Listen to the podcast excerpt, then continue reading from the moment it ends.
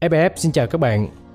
Ngày hôm nay, chúng tôi sẽ gửi đến các bạn một thông điệp gắn liền với chất lượng cuộc sống của bạn. Một thông điệp quan trọng đối với cuộc đời bạn, như từng hơi thở và huyết mạch của bạn vậy. Một thông điệp mà bấy lâu nay, những người trẻ của các thế hệ để hiểu lệch nó đi một hướng khác, khiến cho chúng ta cứ mãi loay hoay trong cuộc sống với những vấn đề mà đáng ra nó không nên tồn tại.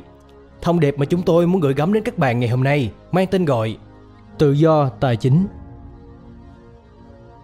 Tự do tài chính nghe có vẻ đau to búa lớn, nhưng thực chất nó là một mục tiêu có quy trình rất rõ ràng mà tất cả chúng ta đều có thể đạt được nếu bám sát vào bốn giai đoạn mà tôi sẽ chia sẻ với các bạn ở phần tiếp theo sau của video này. Nhưng trước hết, chúng ta hãy cùng nhau tìm hiểu xem lý do vì sao tự do tài chính lại trở nên vĩ mô như vậy đối với mỗi thế hệ trẻ người Việt Nam. Trong khi nó đáng lẽ ra phải là một phần trong quá trình chinh phục cuộc sống của mỗi cá nhân. Một điều đáng buồn nhưng không thể phủ nhận đó là người Việt Nam có tư duy rất kém về quản lý tài chính cá nhân. Họ không đặt tầm quan trọng của hành trình này theo đúng tỷ trọng của nó trong cuộc sống. Từ lâu nay, ảnh hưởng từ lối sống tình cảm và hiếu khách của dân tộc, người Việt có xu hướng đề cao sự phóng khoáng và coi nhẹ đồng tiền. Việc quản lý chi tiêu đôi khi còn là vấn đề tế nhị và không nên được đề cập trong các mối quan hệ xã hội. Thậm chí, những người quá rạch ròi và kiểm soát rõ ràng chi tiêu còn được xem là tư duy thực dụng nó khiến cho tầm quan trọng của tài chính cá nhân bị hiểu sai và người trẻ thì lại ngại nhắc đến tiền bạc từ quá sớm. Nhưng thực tế thì sao? Tôi cá là bạn không thể nào kể ra một lĩnh vực nào trong cuộc sống của bạn mà không liên quan trực tiếp hay là gián tiếp tới hai từ tài chính. Bạn cần dòng tiền để tồn tại. Bạn cần dòng tiền để bản thân phát triển. Bạn cần tiền cho sức khỏe thể chất của bản thân.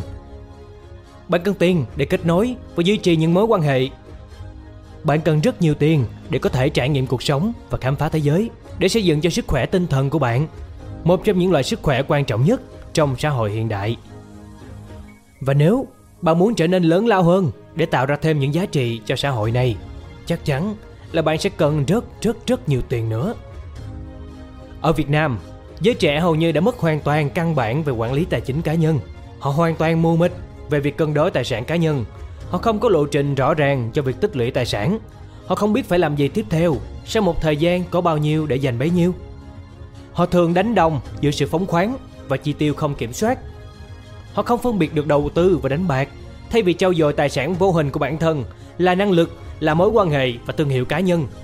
Họ bỏ thời gian cho những sòng bạc đa cấp biến tướng. Những vấn đề trên là hệ lụy của việc không được trang bị kỹ năng kiểm soát dòng tiền từ sớm. Và đồng tiền lúc này sẽ thể hiện sức mạnh vô hình nhưng đáng sợ của nó.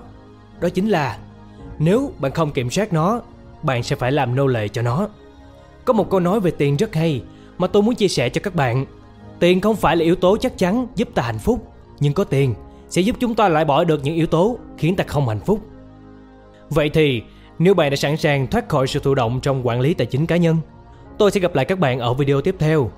Bốn giai đoạn bạn phải vượt qua trên hành trình tự do tài chính. Xin chào và hẹn gặp lại.